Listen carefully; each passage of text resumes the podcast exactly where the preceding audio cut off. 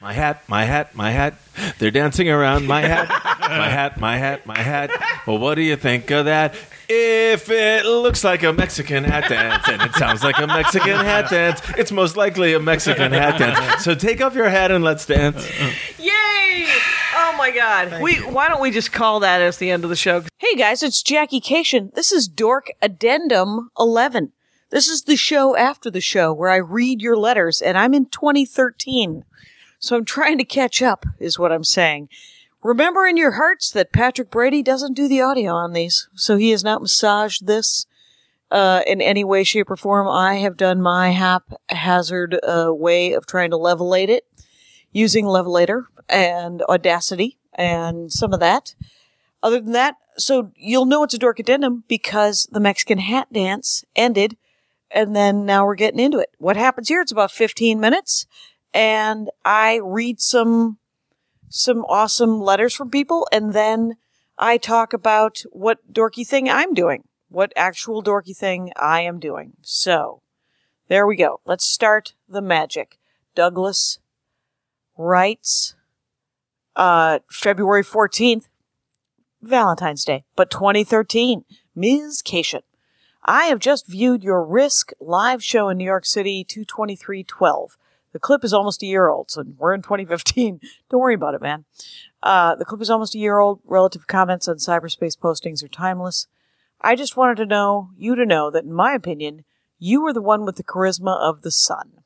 I find it hard to believe that there are people out there who easily outshine you. I have been a fan of yours for a very long time, about 10 years. I still believe in you. I still believe that you are a top tier talent. I am hoping above hope that your bid on Conan will lead to great things for your career. There's a genuinely wonderful quality to your performances. I know that being self uh, deprecating is part of your shtick, but let's not lose sight of the fact that Jackie Kashian is obviously a very, very special lady all of her own. Please note, I am not a weirdo. I am not an obsessed psycho. I am not a drunk. I'm not some homely fellow living in a basement somewhere in the wilds of Maryland. I'm a normal person with a wife, home, family, friends. I've written to you before with the same message for the same reasons. A sincere happy Valentine's Day to you and yours from one of your fans.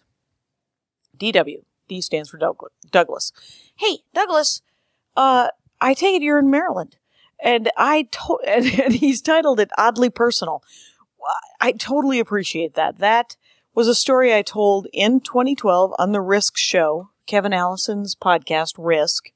And I actually just put it up just as audio um, when I was trying to figure out how to use Bandcamp for the premium episodes of the Dork Forest. So there's a story time, and it's a dollar. You can also go and just find it under Risk Live Show in New York City, 22312, and see it for free. And see me doing it. But uh, I, I cleaned up the audio on that, and it's a story. It's essentially uh, just a it's a storytelling show, so it gets a lot more personal. And each of the stories that are on that Storytime album are very personal. And I thank you for your support. Uh, Conan did. It led to other things, and it led to me doing another Conan. That's how old this letter is. But uh, thank you, Douglas Warden. And everybody, it's just the dorkforest.bandcamp.com. And everything's like a dollar or two dollars. And buy it, don't buy it. You've, you've done vital work. So, but let's get to the next one because we're already at three minutes. Melinda writes, I just watched you on Conan. You're the funniest comic I've seen in a long, long time, and I really love comics. I wish you all the best in your career. I hope to get to see more of your work, says Melinda and this is also in February of 2013. Thank you, Belinda. How about Sherry? What is Sherry? You mentioned Margaret Atwood greatly in your podcast, so I Googled her as well as The Handmaid's Tale. I could barely recall it. I'm guessing I saw only the previews for her for the movie long ago. When I was in elementary and high school, I read all the time. It allowed an escape from my immediate surroundings. Amen, sister. Somewhere along the way, I became preoccupied with being productive, and time spent reading sharply fell by the wayside. Uh, I just finished The Handmaid's Tale. It was simply the most amazing thing I've ever read. Technically, I listened to it as Claire Danes read it. Even my better half is reading it now. I know you're quite busy, but if you have a moment or two, what are some of your other favorite books? Thank you, Sherry. Sherry, uh, back in 2013, wrote to me about how much she loved The Handmaid's Tale. I love The Handmaid's Tale, but I have since not read any Margaret Atwood because it was so intense. It was so powerful. one, one of my mothers in law, she reads all of them, all of them. So I would recommend other Margaret Atwood if you if you loved it and you think you could do more. The other the other one is um who wrote a prayer for Owen Meany. That was the only one of his books I read because it, I still have dreams about it because it was so well written and so beautiful. But find that guy, John Irving. What did T.J. Deering say uh, in February of 2013? I love your podcast. It's one of my absolute favorites every week. I look forward to it. Wednesday when I can download it. I work 8 to 12 hours a night at a city job, sometimes working till 5 a.m., and you always keep my nights fun and interesting. Eh, if you don't mind, I'd like to make a request if you can. I'd like very much sometime to hear someone who's a fan of some sort of the DC universe. Oh, 2013. I got this email, and it looks like I did respond to it because it says that I responded to it. And I will say this, TJ, uh, I've I, I have had a couple people, and I'd like to have more people on just because it is true. I, I'm I'm more Marvel than Batman and uh, DC. He continues, My dorkdom is Batman since I was five, and I asked to be the penguin from Batman Returns on Halloween. I love your show and love listening to it every week, but almost all the comic stuff gets brought up as Marvel, and I think someone should defend DC since they get razzed on a lot. Thanks again for your wonderful podcast that has entertained me and encouraged me to embrace my dorkdom so much more that I know I have an amazing Nightwing cosplay costume. Uh, that does sound awesome. Well played, sir. What does Mark write? Mark loved your Don't Tell My Mother podcast on your friend Kelly. That is that same piece. That same piece that I wrote uh, for Risk that is on Bandcamp. I did at Don't Tell Your Mother. I only have like four stories, you guys. Anyway, that's not true. But uh, that year, I had four stories. Okay, uh, Marlena. I sent her a note and a pad, a magnet and a patch. Magnets are gone, patches are gone. Now it's all spooky reading girl stickers, and soon to be Dogs of the American Revolution stickers. It made my Monday. I appreciate the comedy in the Dork Forest. Helps me get through crunching numbers all day. I'm driving to Minnesota to see Maria in Red Wing and Fargo next month. Remember, this is uh, March 4th, 2014. Can't wait. It'll be great to visit some of my old stomping grounds, by the way. I'm planning on seeing you in Bloomington in June, too. Oh, yeah, I like the bonus tracks of you and your sweetie after the podcasts. Safe travels and thanks again, Marlena. Well, Marlena, this is all fascinating from uh, March of 2013. I think 2013 was the last time I was in Bloomington, Indiana, doing the Comedy Attic. So if you're out there, Dork Forest listeners, Rangers, email Jared and tell him that I'd like to come back. But uh, I uh, it's very expensive for some reason to fly into Indiana. So I think he needs to know that more people will come and see me so that the, the numbers will work out. So if you are anywhere in Indiana and would like to see me in Bloomington, uh, tell the Comedy Attic in Bloomington, Indiana that I will come. Other than that, it I wish I had uh, more magnets and patches, but I can't find anyone to make those nice pat uh, magnets anymore. And the patches weren't that actually weren't that popular. All right, Steve. Oh, he's this is a guy from Bloomington. He he has a picture of Ted Bundy as his Facebook picture, and it creeped me out enough that I mentioned it to him. So this is uh Demerdo from Facebook. I've listened to your story on the Don't Tell My Mother podcast maybe eight times. I'm confounded by it. Oh, the Kelly story. Yes. Uh, guess what? This entire episode's just going to be about that story about Kelly. Go to Bandcamp. Go to thedorkforest.bandcamp.com and listen to my stories about, uh, yeah, whatever.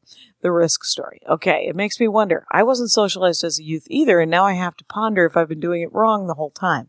Specifically, the parts about consuming someone or the warm glow of being of well-being and it tinged with the constant fear that you're never enough and the ability to trust and be a good friend boyfriend well steve you're good it's uh, i have met you since then and I think you're plugging along. You're doing the best, uh, like we all are. You're doing the best you can. So don't worry about it. And Kelly's not a bad person. She's just, oh, she was a hard friend and it just didn't, it didn't work in the end. She was doing the best she knew how and it was, it just got weird. I made it, and remember, I made it weirder. so keep that in mind. I gotta get through this. This is, we're still in March of 2013. This might go a half an hour. What do you guys think? Yeah, let's go a half an hour.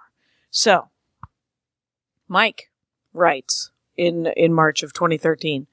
I'm no expert on these matters, but it doesn't look like you're an Amazon affiliate. Ooh, I am an Amazon affiliate now. I think you might have been the one who told me how to do it. Mike in March of 2013. A lot of podcasters are because they can make a few bucks when people shop Amazon. I tend to go to a podcaster's site and look for an Amazon link before making any large purchases. I could understand if you thought they were a bad company and didn't want to associate with them, but you're selling your albums via Amazon. Love the show. Did you know that Greg Proops' podcasters? Do you know that you made Greg Proops' podcasters of baseball lineup? Signed, Mike. Uh, someone did tell me that I made Greg Proops' podcasters of baseball. I think he put me somewhere where it would have affected the game. He should have stuck me in right field. Uh, but I have no idea.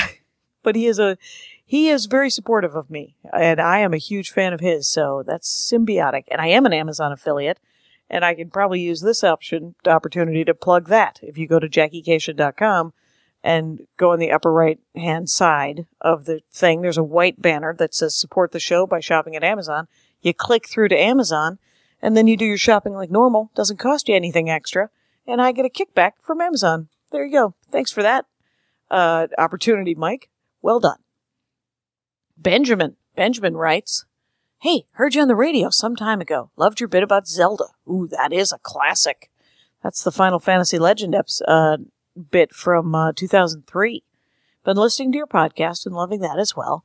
Anyway, I was excited to see you'd be in Austin next month and was wondering if you'd be doing any other events or shows that do not require a Moontower Comedy Festival badge, or if you're just going to be hanging around Austin between shows.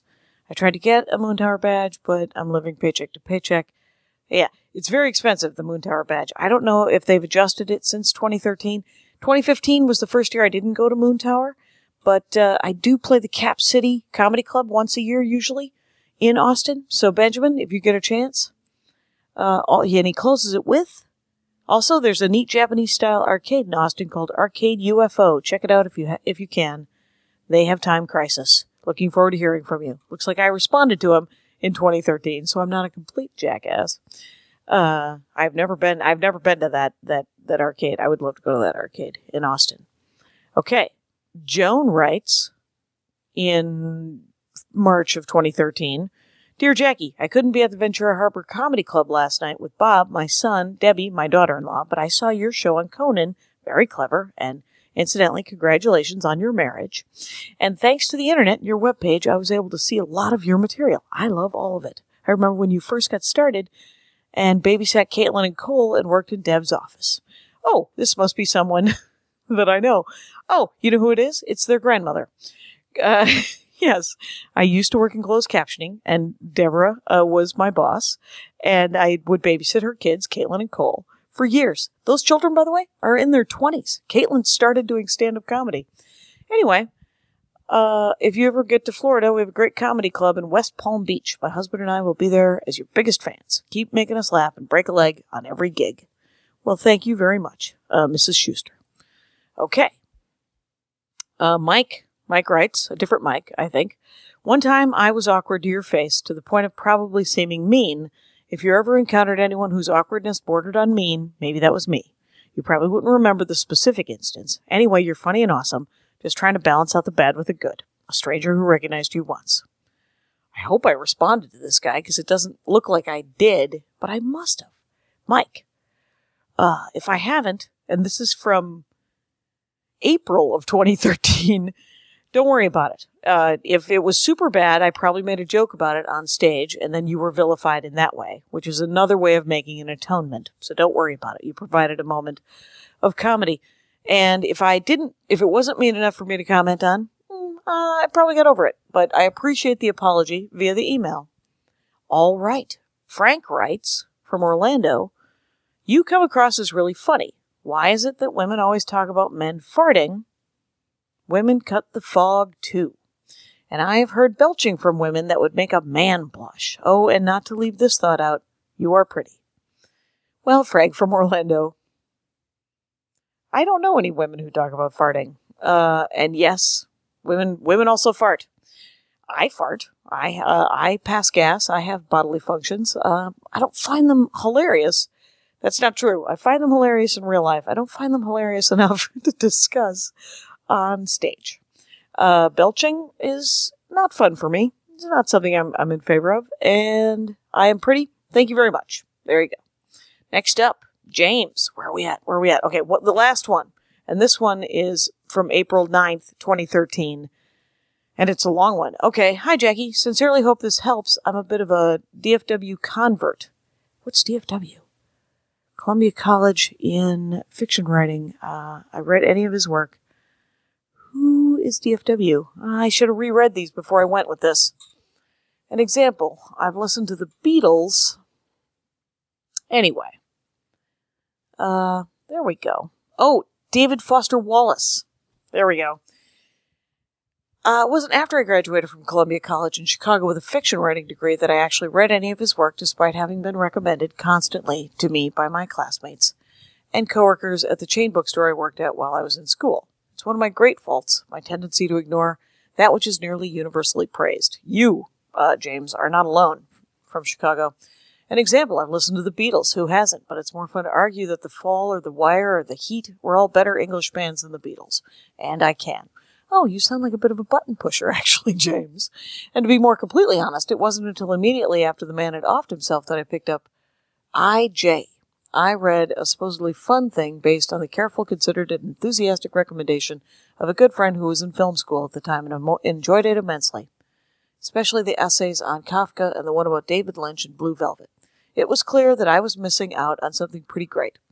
David Foster Wallace's writing style and persona became a running gang between the friend and I, and hours before the news broke, that same friend and I were doing this borderline Dadaist, capitalizing that, let alone deciding to include it in the statement as an adjective, cost me some amount of embarrassment, but I'm letting it stand.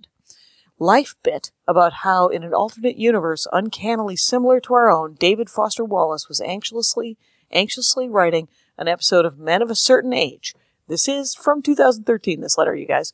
Hours later, I heard the news of his passing over the radio in my car, and I wept. The next day, I went out and picked up Infinite Jest and polished it off in a couple of weeks, weeks of nonstop reading, made possible by the aimlessness of postgraduate unemployment. Here's my burning question for your mystery guest. That was Josh Gondelman, by the way. Josh Gondelman, not a mystery, loves David Foster Wallace. That was an excellent episode of The Dork Forest, and uh, he now writes for the John Oliver TV show on HBO. Uh, first question. It looks like I might have forwarded this. Hopefully I did. To John Oliver. John uh, Gondelman. John Gondelman? Josh Gondelman. There we go. How long did it take him to read Infinite Jest? This is one of the questions that always comes up around the book, in large part due to the fact that David Eggers included his own timeline, four weeks, in a foreword to the paperback edition. Two, upon completing Infinite Jest, did your mystery guest go right back to the beginning again? Is Infinite Jest itself an entertainment? What is their favorite entry from James O. Incandenza fin- filmography? Three, what is their opinion of John Krasinski's adaptation of brief interviews? And would, should, could anyone successfully, meaning awesomely, adapt any one of David Foster Wallace's other work? By the way, these questions, I'm going to read them. Feel free to email me at jackie at jackiekashian.com uh, if you have answers to this, because maybe I'll just keep forwarding it to him. What did he think of the Pale King? There are passages that'll stick with me longer than probably anything he's, else he's written, but I'm not sure it's due to the fact that his last, or if it's just that good.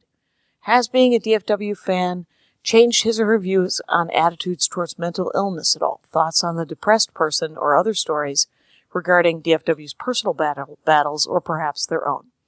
How long has being a DFW fan influenced his comedy uh, I'm a lapsed open micer and found that when I write long form, uh, e.g., an overly wordy email like this, I only tend to amuse myself, but I wonder if there's any practical lessons mystery guest.